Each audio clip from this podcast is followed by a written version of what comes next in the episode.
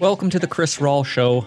My name is Chris Rawl. If you have not signed up for my newsletter, you need to go and do that. I have a website. It is www.chrisrawl.com. My name, shockingly enough, if you go there and click on the subscribe button in the top right hand corner, put your email address in, then every Wednesday morning, you will be getting an email from me about various things going on in the world of sports. Go and do that, please, and thank you. And now we move into today's show, where I talk about the mental side of sports and championship level versatility. Now, close your eyes sleep. Sleep. Sleep. So I'm constantly talking about the mind and I'm constantly talking about versatility. I know this about myself. Uh, I'm self aware enough to understand that these are two things that I'm very, very, very fascinated by, especially within the world of sports. Uh, and, and I think this week is a really good opportunity to reflect upon that because we just went through the British Open, which is the last incredible sports event that we're going to get for a month and a half before Nebraska Northwestern jumps out. And yes, I just said that's going to be an incredible sporting event, but this is the last really high level, high stakes sporting event that I personally am going to care about until the end of August and football season comes upon us. Uh, and what we watched over the course of four days at St. Andrews was those two things combined uh, and how they're always threaded into the making of a champion. You need versatility, it's required to win a championship, and you need that combination of both mental and physical. Again, things that I, I'm always thinking about, recognizing, and, and trying to apply into my own life, whether that's my own golf game or whether that's just various facets of things that I do. I think there's a lot of different ways you can find success that's why versatility is key. And I think the mind is an incredibly powerful tool. And if you utilize it correctly, you can do a lot of things that maybe you thought weren't possible for yourself. You look around the the world of sports right now, and all the champions kind of symbolize the combination of those two things. You know, the Golden State Warriors, they're they're like a Swiss army knife of a team. Offensively, that's true. It's Steph Curry is the sun and, and everybody else is moving around him, but it's really an incredible offensive system to watch. And more importantly, on the defensive side, I think that's really where Golden State's versatility stands out. Whether that's Draymond as the anchor or just everybody that spawns off of that, it's the true cliche, you know, connected on a string. And there's just so many defensive possessions that occurred throughout the playoffs and over the years as Golden State has won multiple championships, where you really see that on display. Just these high level physical freaks, and I mean that in a very complimentary way, who are also connected mentally to their own game and understanding where I need to be and how to defend, period, but then also doing that with in, in unison with the other four people on the floor. It's really kind of a breathtaking thing to watch. And and across all professional sports, again, it's just it's there. You need versatility. You need the mental and the physical. You need everybody kind of on that same page. You need a lot of different ways to beat an opponent on any given day. That's really important. Uh, Los Angeles Rams, great example. A team that in the past has maybe kind of been a one trick pony in how they're going to come and attack you. in this last season, on their way to the Super Bowl, I mean, depending on the game, there's just a lot of different things that the Rams were doing that could give you fits, whether that was Stafford in the passing game, whether that was Sean McVay in that great running game just the way that it's schemed and what it opens up, or whether that's the defense and the way Aaron Donald can wreck you, or the way that Jalen Ramsey can lock somebody down, or just the general scheme that the Rams were employing throughout the year that gave a lot of different teams fits. My own team, the Colorado Avalanche, who I've spoken at great lengths on this show and within my own personal life to everybody who has two ears, they're probably, in my opinion, the greatest symbol of championship level versatility that currently exists. Because two years ago and even into last year, they were kind of the ultimate one trick pony. And the one trick was sensational and awesome and immediately made them a very competitive hockey team. Just a otherworldly transition game. Speed, speed, speed, speed, speed, get out and skate and create chances off the rush. Colorado was sensational at doing that over the last few years. Now, I think where their brain really started to enter into the fray, not just players, but coaches and management, was watching that team come up short a couple years in the playoffs and understanding, okay, if a team takes away our transition attack, we need to be able to do other things. And you saw that in the way that the Avalanche built their team out. And you saw that in the way that the Avalanche played hockey throughout the regular season last year or this season, and really throughout the playoffs en route to a 16 and 4 record in the Stanley Cup. They're they're going through free agency right now. The NHL is, and we thought Josh Manson was going to be walking and going and signing somewhere else, and instead the Avalanche re-signed him. And now I'm looking at their actual defense core, and it's the perfect encapsulation of this particular concept. Just the variety of ways that these six people can beat you is astounding.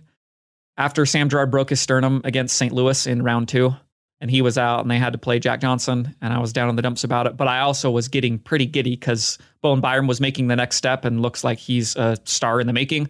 And they already have Makar and Toews, who's the best defensive pairing in hockey. And I started envisioning this world, which now we will enter next season with, of a top six that has every possible skill. They have every pairing can do offense, it can do defense, it can hurt you in a variety of ways, it can do whatever's necessary. Right at the top, I mentioned Makar and Toews, they're the perfect example, but you even look at Byram and Erik Johnson, the way that they exploded as a pairing in the playoffs, and they were just doing incredible things on both ends of the ice.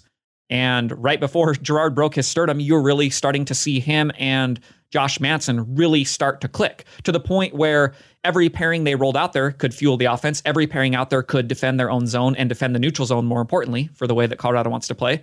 And you saw just this versatile defensive engine drive everything for the Avalanche to the point where we got to the end of the playoffs. They're 16 and 4. They're hoisting the Stanley Cup.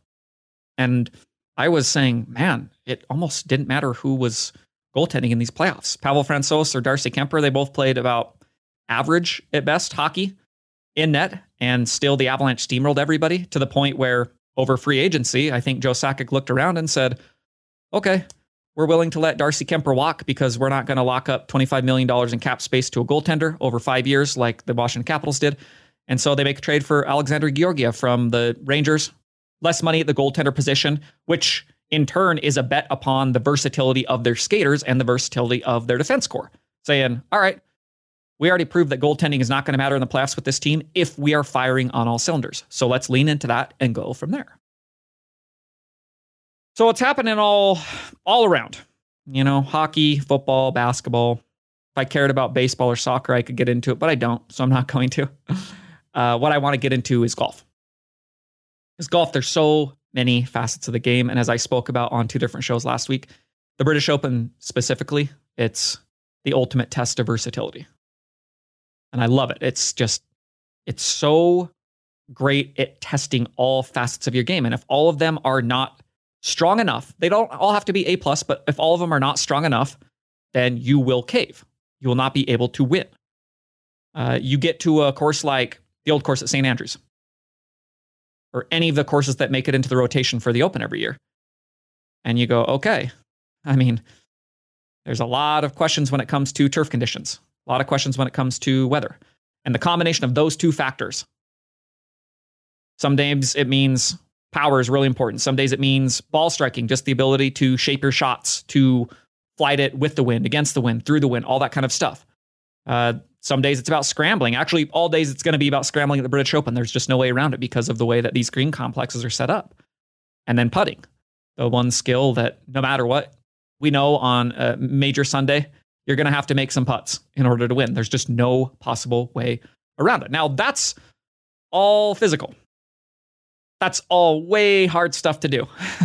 the person who constantly biffs on himself on the golf course, I can attest those are all very, very, very tough things. However, even when you get those things aligned and you're going, I'm feeling good about all stuff the full swing, my wedge game, around the greens, on the greens, everything then you flip the switch and go, okay, even with all that in place, every single day that you play in a major, it's about surviving the mental strain. First and foremost, of being in a major championship, which would be just mind numbing, crushing pressure, but also the mental strain of playing links golf. The unknowable stuff that I love, love, love, love, love.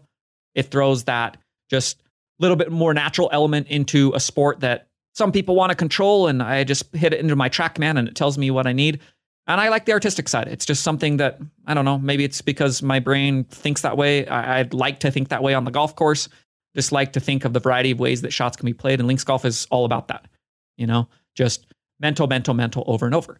So throughout the course of this last week, there's actually a really interesting conversation that was occurring, and it was about Dustin Johnson on Live from the Open, just the great television programming that the Golf Channel does, where they have their analysts there and they're just talking around the clock about various topics in golf.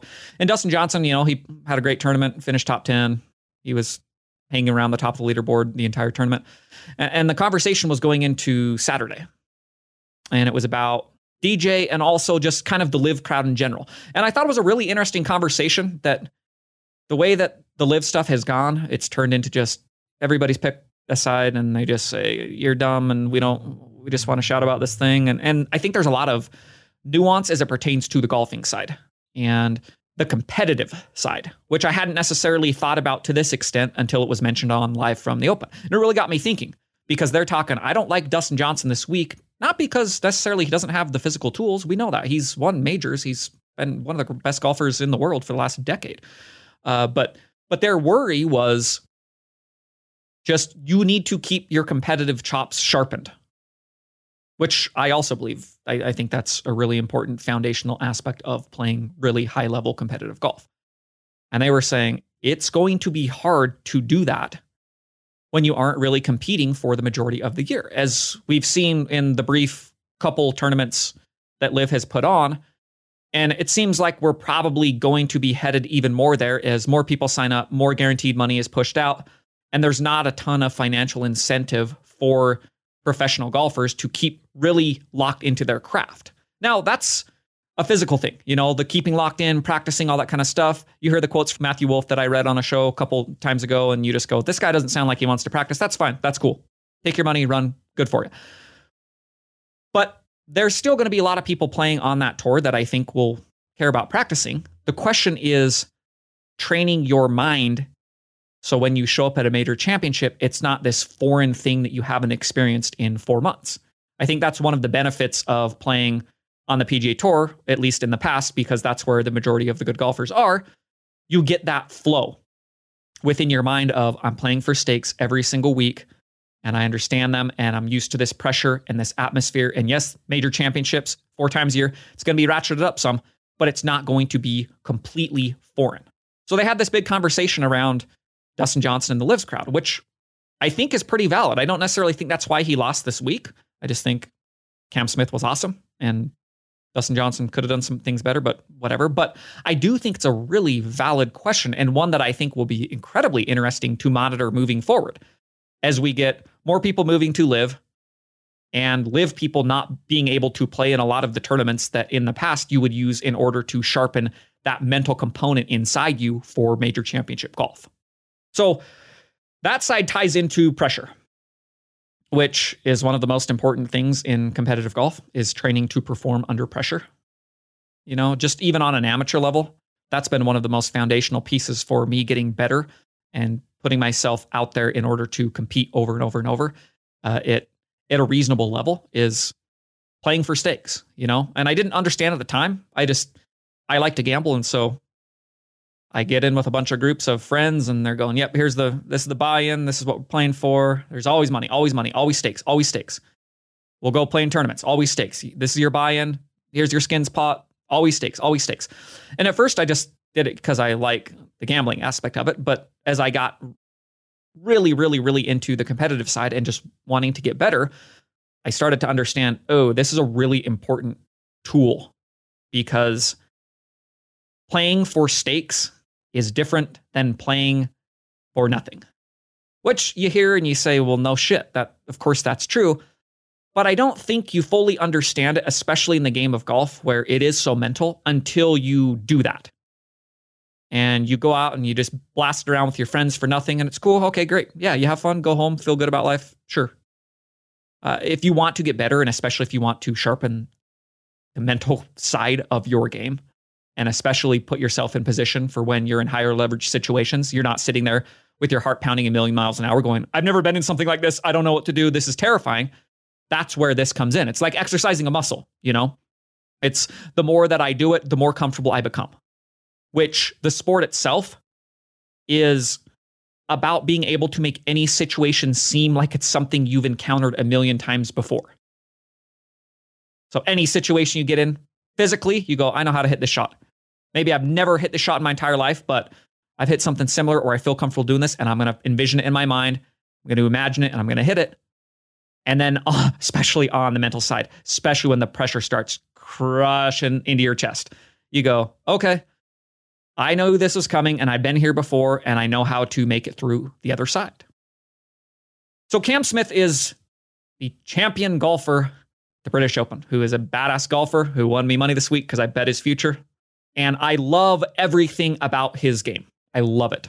He's been one of my favorite people to bet over the last couple of years, especially pre Players Championship this year when he had a lot of pricing in head to heads that was lagging behind where his skills had actually gone to, which was one of the best golfers in the world. But I don't think a lot of people realize that until recently this year. So you get him against some of the best in the world at really plus money, just juicy matchup odds. And I'd go Cam Smith, Cam Smith, Cam Smith over and over and over. Now, Cam Smith has all the physical tools. And the one thing that he lacked in the past was a little more pop off the tee, a little more power. And he's put in work and he's showed this year that he has added power. So now we have one of the best wedge players in the world, one of the best players around the greens in the world.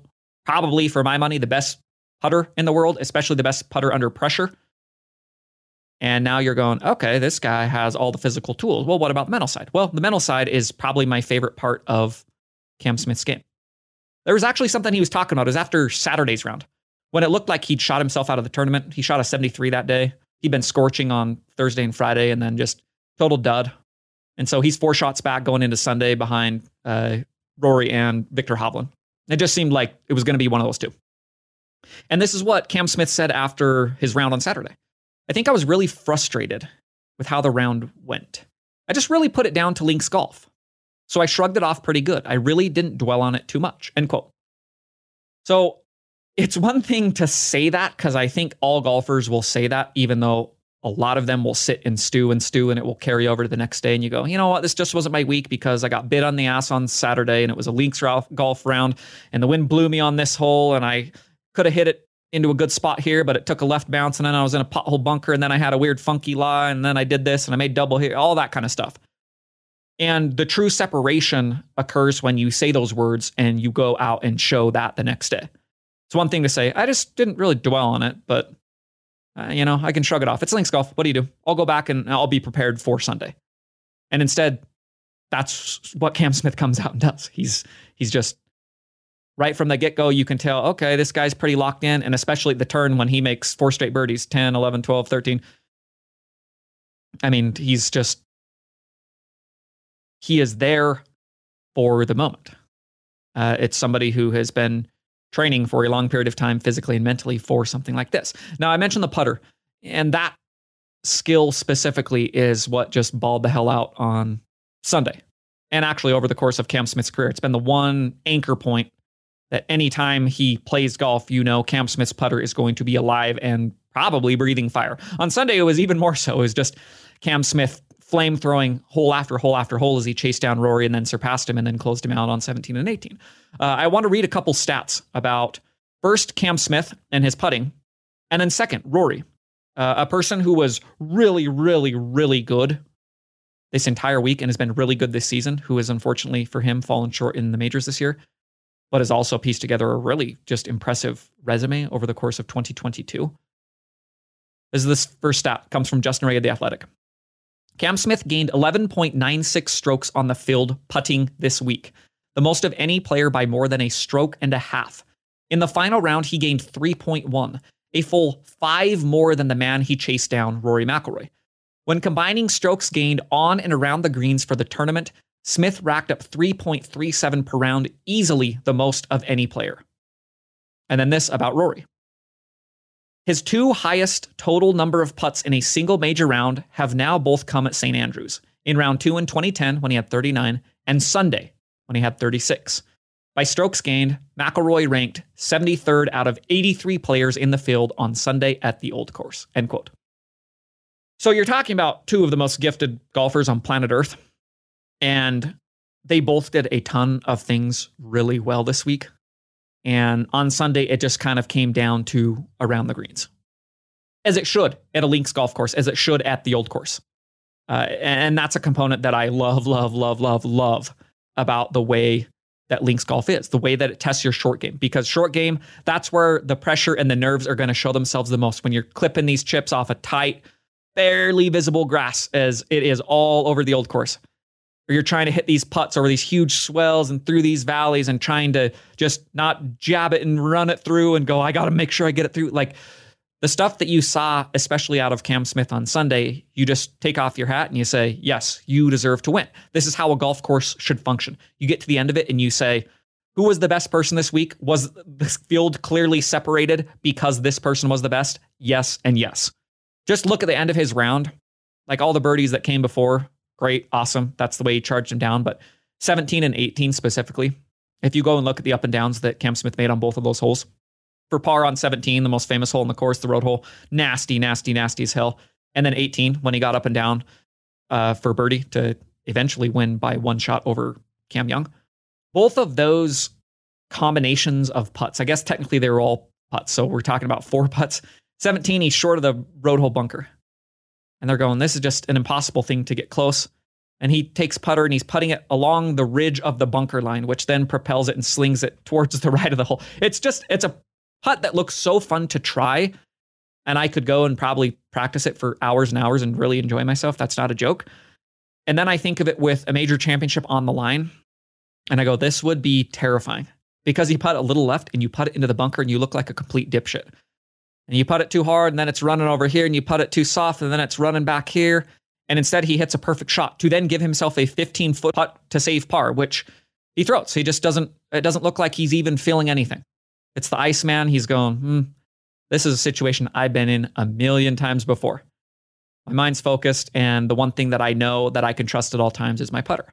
Then on 18, he drives it short. He elects to play putter up a huge ridge, slings it over to two feet, hits that in, game, set, match. It's filthy, filthy, filthy, and disgusting stuff for any golf round if you were just playing it with your mates.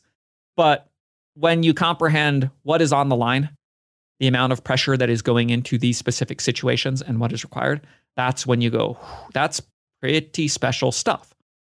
You know, the versatility that's required around the greens at St. Andrews, that's going to test everybody in every possible way. You are not going to get out of this tournament with little blips in your short game. You go, I'm not super comfortable hitting this type of chip, or I'm not a great putt. You just can't get away with it at a course like St. Andrews.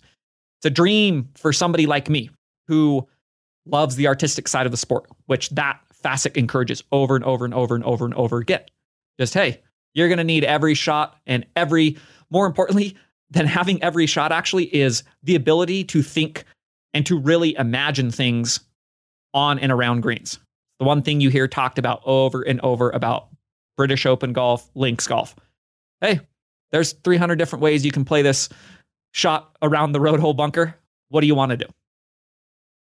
Now, if you zoom out a tiny bit and you just look at the state of men's golf and you look at the current four major winners, they're all so great encapsulations of just, hey, you need versatility and you need the mental side. Uh, just, you need pretty much everything. You know, you can't really stay afloat in most of these tournaments if you have something that is going to drag you down when the pressure ratchets up. You know, Scotty Scheffler, major champion, Justin Thomas, Matthew Fitzpatrick, now Cam Smith. Those are four people that all have a very important thing in common. They have very well rounded golf games.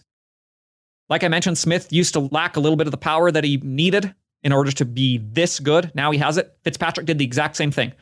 He was more of a pop gunner, and then he put in work, and he's long. He's, I mean, he's out driving Dustin Johnson when he's playing with him at the U.S. Open that he eventually wins. And then Thomas and Scheffler both. You just see, okay, these guys just know what to do. They've got the shots, they got the power, they can do what is necessary. And depending upon course and depending upon condition, that versatility really allows you to stay afloat. You know, it allows different skills to carry the round depending upon the day, on the turf conditions, on the weather, on all of the different things that a golf round can throw at you. That's where that comes into play. So I want to highlight real quick the person who, one of the people who did not win, which was Rory. Because, like I said, he's had an amazing year. Um, but he's also fallen short in all four majors. And there also are, there's still a decent crowd within the world of golf that has a lot of questions about the mental side of the game for Rory. Before we get into that, I want to read one more stat from Justin Ray about Rory. McIlroy finished eighth or better in all four major championships this year, but did not win any of them. Over the last 50 years, only two other players have had a major season like that Ben Crenshaw in 1987 and Rickie Fowler in 2014. End quote.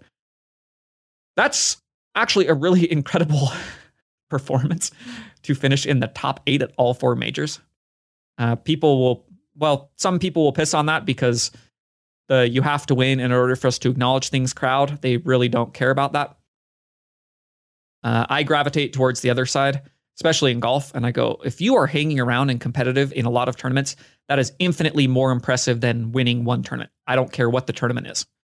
Just a showcase that you are good at golf and you have what it takes. And for one reason or another, you just haven't been able to piece it together. Or somebody else, like Sunday, came out and snatched it from you. You know, sometimes you just get beat. It's as simple as that. Rory had his opportunities.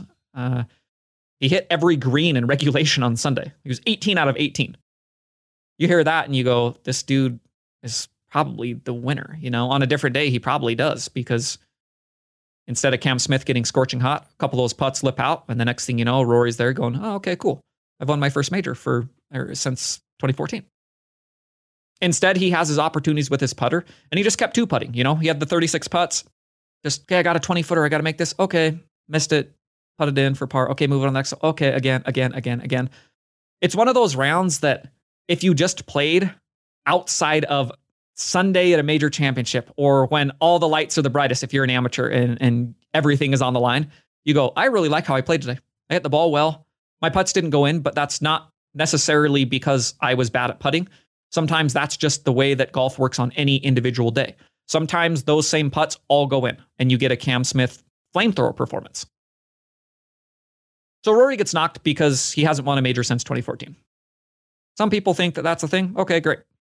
And, because of that, a lot of questions abound about the mental side, which I, I hear and I don't think are super fair. Um, I, I don't think that it's necessarily this great mental struggle within his mind and he shrivels up and just a lot of the things that are said. I think it's just sometimes you lose in a really talented field of golfers. I, I really do think it can be that simple. Um, and some days Cam Smith's there and he goes out of his mind and shoots 64 on the final day and you lose by two. And that's the way that life works. Now, what's interesting about Rory and Cam kind of being the two people that are right there hovering at the top, and actually even Cam Young, who was ended up in solo second after that great eagle on 18, you're talking about people who have pretty similar demeanors. You know, kind of the water under the bridge approach that I personally abide by in golf, which is one of many ways that you can find success in golf and in major championship golf and in amateur golf. And if you expand it across sports, it's just another one of these little reminders. I like to make note of them and just kind of think about them, let them marinate as as I'm looking for my own mental strategies and how I'm going to stay afloat, A, on the golf course and B in life. But it's just another thing that, okay, there are a lot of different ways to prepare and cope with stuff. There's a lot of different ways to prepare and cope with high level sports on the mental side. You know, I've talked a lot about Nathan MacKinnon as the Avalanche were winning the cup, who comes from that Michael Jordan school of leadership. Just, I expect everything and more from myself, and I put in the work day and night to make sure that happens. And because of that, I will demand the exact same out of every single one of my teammates, and I will not hesitate to bitch every single person out who does not fall in line and do that exact same thing. It's way intense, but you're also talking about one of, if not the best basketball players in the history of the sport, and MacKinnon, who's been one of the best hockey players of his generation. You know, you have an offshoot of that, a Kobe Bryant, who he came from kind of the same sociopathic competitive side, but my knock against Kobe, and one of the main reasons I really did not like him as he played basketball, was he was always I want to win so bad, but I need to win on my terms. That's the one thing that really turned me off about his approach. I respected all the work and all that kind of stuff, but I, I really do not like the style of if we are winning, it has to be on my terms. Otherwise, I'm going to pout and I'm going to sit around and I'm going to go, nope, no, no, no, I need to be the driving engine. It's kind of the polar opposite of his contemporary at the time, the person who I gravitated towards and really just loved the style A of basketball that he played, but more importantly, B his his demeanor and just his mental approach was Tim Duncan, who won a championship his first year in the league, 1999, so he never had to put up with the questions of like, can you win being this, you know, seemingly gentle, nice guy who just kind of goes about his business and doesn't talk shit and seems like he's kind of chill. And instead, Duncan just was the consummate winner. And he was the I will do anything it takes to win. I don't care if I shoot zero times. I don't care if I just have to go and play defense Rudy Gobert style. I don't care if I have to pull down 20 rebounds tonight and that's it. I will do everything, including as his career stretched on and physical issues started to crop up as his legs are going out. And Duncan was like, okay, I'll play 20 minutes. I'll do whatever it takes. I want to win. And you really saw that during the course of the 2014 Spurs championship run, where Duncan was content going, you know what? I'll give you stuff in fits and spurts, and I'm more than content doing that because all I care about is getting another championship. That's the kind of stuff that I really love. That's the approach that I prefer. But there's a million different ways to get there. You know, LeBron's kind of a, a branch off the tree of Duncan. That's why I gravitated towards him really early in his career. But he took the flack that Duncan never did, despite the fact that I think they come from the same place. LeBron seems pretty chill. Okay, yeah, LeBron, he wants to win and he will do anything it takes in order to win. And that also means if I need to not shoot, that's fine. I will make the best basketball play time and time again. And that was the knock on him throughout the entire first eight years of his career. Hey, you passed in the corner to Donyell Marshall for that game winning three. Ha, Kobe and Jordan would never do that. That was a true knock that was on LeBron until he finally broke through. Now he's won a bunch of championships. Now we all understand okay, this guy's approach is very successful and it's what makes him unique and LeBron. And then down the list to, to golf, you know, Rory and Cam Smith, they're kind of, they both come from that similar style of just, you know what? I seem like I'm pretty chill and I'm definitely chill on the golf course. And this is the way that I'm going to navigate. Rory's done it in the past, winning majors. Cam just barely did it. It's the polar opposite approach of the early Tiger, just scorched earth. I'm going to burn everything to the ground in every possible way. And I will just stare daggers at you. I will not talk to you. I will not acknowledge one fan. I am here to murder everybody and hoist a championship trophy. All these things can work. You know, a lot of different ways to prepare, a lot of different ways to cope with things in life. Uh, and Tiger's actually, I'm, I'm glad that I brought him up because that's a good place to end the show. Because one of the moments, if not, depending upon how Tiger's career plays out, we might look at the moment of this tournament in retrospect is Tiger's walk down 18, which if you haven't watched it, really incredible. You should go and watch it. About a minute 20 of him walking down 18 on Friday as he's not making the cut, just really struggled.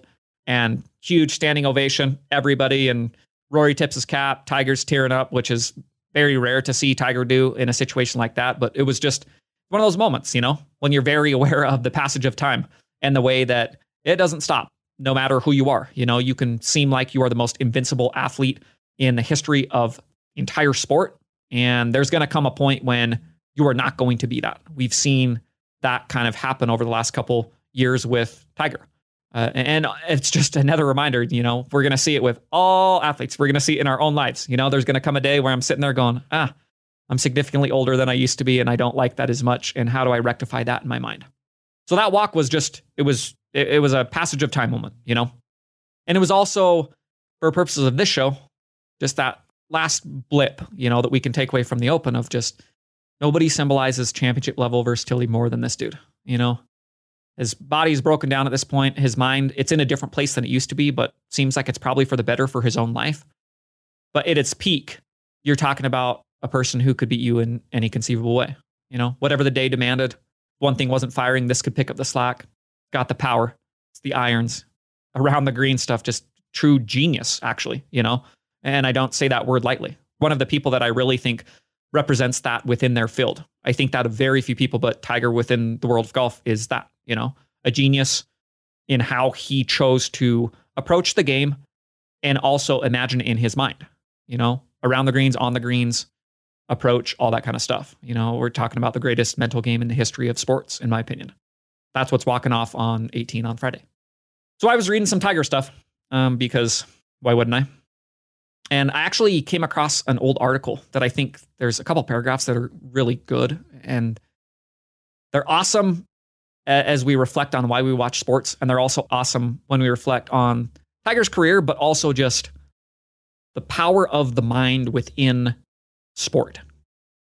And it was from 2015, this article was. It was written by Kevin Van Valkenburg, who's a great writer for ESPN, probably the best writer in golf, in my opinion.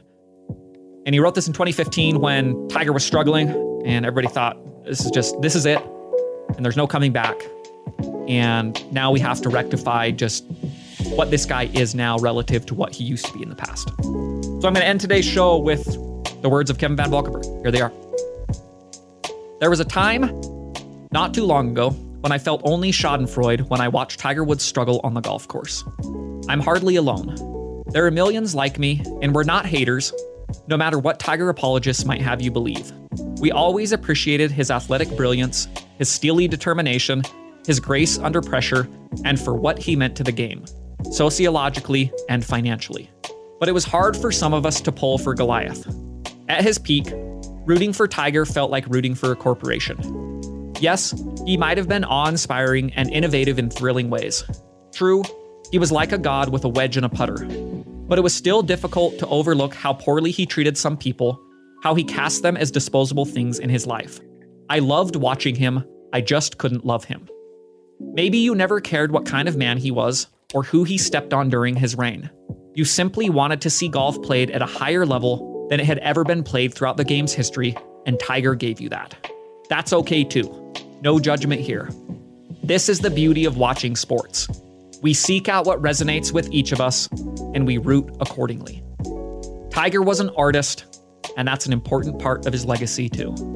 He didn't just smash the golf ball, he often made it dance. Go to YouTube the next time you're feeling despondent about the state of his game. Watch the way he used to shape the ball around trees or fly it low and knife it through the wind. His imagination, not his power, will be his legacy. Thank you for listening to the Chris Rawl Show. This podcast is produced by Weston Tanner. Go and sign up for my newsletter. It's at chrisrawl.com. Hit the subscribe button, put your email address in, and tomorrow you'll be getting my email about, I'm not sure yet because I haven't written it, but it will be coming. Please, thank you. I will talk to you on Friday.